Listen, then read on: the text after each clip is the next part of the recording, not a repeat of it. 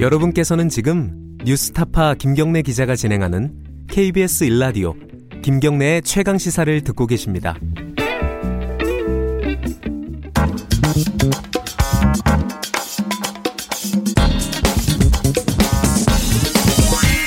뉴스의 재발견. 예, 뉴스의 재발견 의제와 전략그룹 더모아의 윤태곤 정치분석실장 나와 계십니다. 안녕하세요. 네, 안녕하세요. 오늘은 재보궐 선거에 대한 어떤 분석을 좀 해볼게요. 이거 다들 궁금해하실 거예요. 끝나면 어떻게 될지. 그렇죠. 지금 예. 전국이 되게 교착 상황이잖아요. 그렇죠. 인사 문제 걸려 있고 지금 방금 이만희 의원 이야기했지만 한국당은 단독 특검 발의했습니다. 예. 제가 어제 말씀드렸잖아요. 한국당 들었나 봐요. 특검이 예. 이게 검찰이 검, 수사하는 것보다 특검이 더 나을 거다라고 음. 했는데 그렇게도 했고 이런 상황에서 내일 재보궐 선거니까 이 재보궐 선거에 대해 가지고는 뭐 우리가 그런 의미를 부여할 수 있는 거죠. 지금 현재 이 상황에 대해서 민심이 어떻게 돼 있느냐. 음. 물론 이게 PK 지역 두 군데 재보궐 선거래 가지고 좀 좁습니다만은 해도 두 군데가 흥미로운 게 한 군데는 진보 진영이 원래 의석을 갖고 있던 곳이고 그렇죠. 한 군데는 또 이제 보수 진영이 의석을 갖고 있던 곳이고 고성 예, 예, 지금. 또 이제 예. 여기 그 승부의 판세도 보면은 그 민주당과 정의당이 단일화된 후보 대 자유한국당 또 음. 한쪽은 정의당이 출마 안 하고 민주당 후보 대 자유한국당 네. 말하자면은 일대일 대결 구도잖아요. 네. 그러니까 내일 선거 결과에 따라 가지고 서로 서로 혹은 제 3자가 볼 때아 네. 민심이 이렇게 판단하고 있는구나라고 이제 잣대를 들이댈 수 있는 거기 때문에 중요한 선거가 되는 거죠. 그러면은 지금 이제 이 전국이 교착 상태인 것은 인사 문제잖아요. 그렇죠. 지금 현재 현재 예. 당장은요. 그럼 여기에 대한 뭐 인사 라인에 대한 문책 이런 얘기가 나오고 있는데 이런 것도 재보궐 선거 때문에 영향을 영향 미칠 수? 있죠. 자, 이거 좀 정리를 해보죠. 예. 지금 인사 국면을 보면은 네. 공방, 공방이 오고 가는 겁니다. 네. 일곱 명의 장관 후보자를 내놓았어요. 거기서 언론의 검증이라든지 인사청문회를 실시한 게 첫 번째 스테이지가 되는 것이고 예. 두 번째 스테이지가 한국당은 일곱 명 다 안 된다. 뭐 그러고 많은 사람들에 대한 흠결이 드러났지 않습니까? 네. 그리하여서 청와대에서 한 명은 자진 사퇴, 한 명은 지명 철회가 됐잖아요. 네. 그리고 그 다음에 한국당이 다 안 된다라고 했다가 세 명에 대해 가지고는 우리가 그래도 부적격이지만은 청문 보고서 채택해 주마. 뭐 용인한 거죠. 네. 하지만 두 예. 명은 절대 안 된다. 예.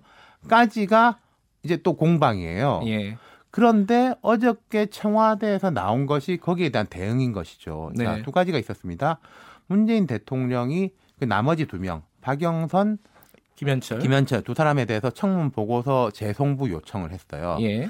그리고 그 다음에 지금 인사 라인에 대한 뭐 경질 요구설 이런 게 있지 않습니까? 예. 여기에 대해서 이제 윤도한 국민소통 수석이 지금 이제 대변인 역할을 하고 있는데 뭐라고 말을 했는 거 아니? 문제가 없으니까 특별한 조치도 없다. 예. 뭐가 잘못됐다고 지적하는지 모르겠다. 음. 이렇게 이야기를 했어요. 이거는 예. 개인으로서의 이야기가 아니라 청와대 입장을 이야기한 거죠. 그렇죠. 그러니까 이 이야기는 뭐 이른바 한국당에서는 조남매라고 하는데 네. 조국 조현옥 두 수석에 대해 가지고는 물러설 수 없다. 마지노선을 음.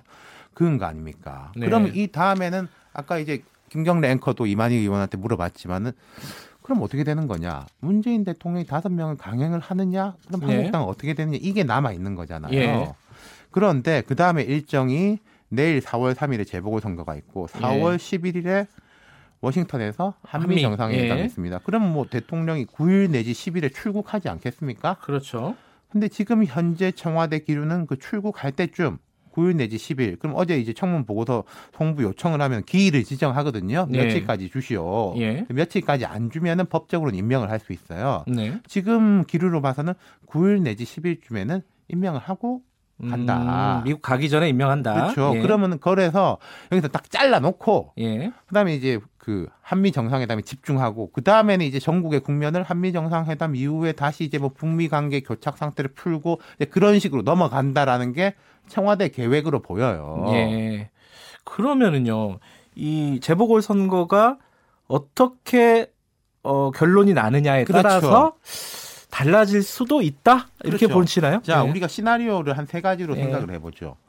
첫 번째, 그 창원에서는 정의당이 이기고 예. 통영 고성에서도 만약에 민주당이 이긴다. 음, 그러면 이제 여권으로서는 완승이지 않습니까? 그렇죠. 2대 0이 되는 네, 거죠, 사실상. 봐라 예. 민심이 이렇게 보지 않냐. 그리고 네. PK 지역에 지금 이건이 아니더라도 최근에 이제 여권 지지율이 계속 내려가고 있는 예. 상황이었는데 예. 실제 열어보니까 뚜껑 열어보니까 민심 그게 아니더라. 예. 한국당을 여전히 심판했다라고 하면은 지금 다섯 명에 대해 가지고 그대로 임명 강행을 하고 또 이제 넘어가 가지고 다음 스테이지로 한미 관계, 그다음 북미 관계로 이제 넘어갈 수 있게 되는 예. 거겠죠. 그런데 거꾸로 이패다. 아, 둘 다 자유한국당에서 이- 승리를. 한다. 예. 라고 하면 그 정반대라고 생각하시면 될 겁니다. 예. 자유한국당에서 봐라.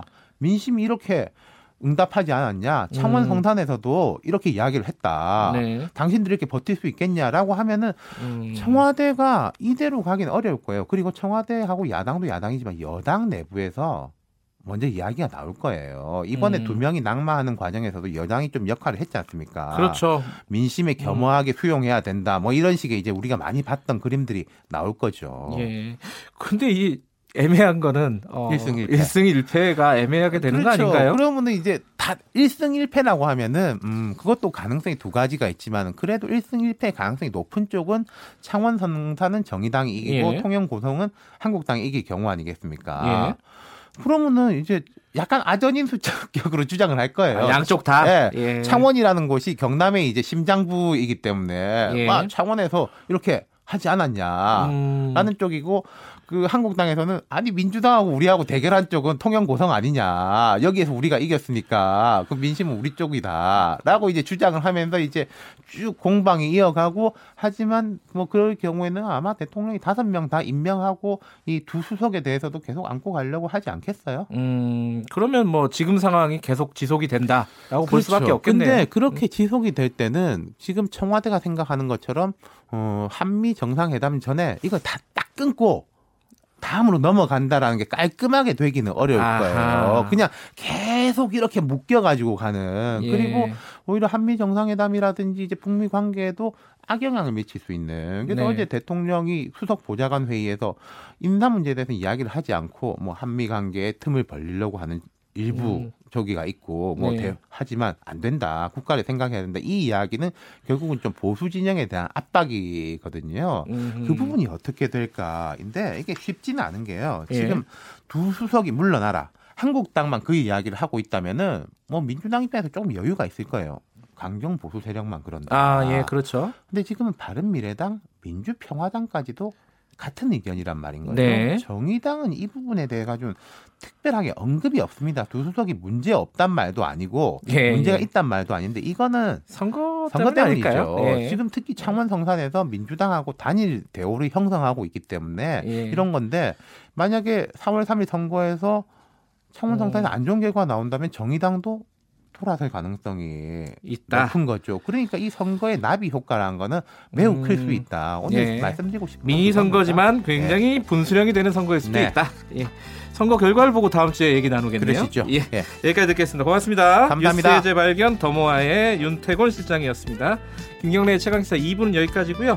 3부는 경제 직설 마련되어 있습니다. 해당 지역 일부 지역국에서는 지역 방송 보내드립니다.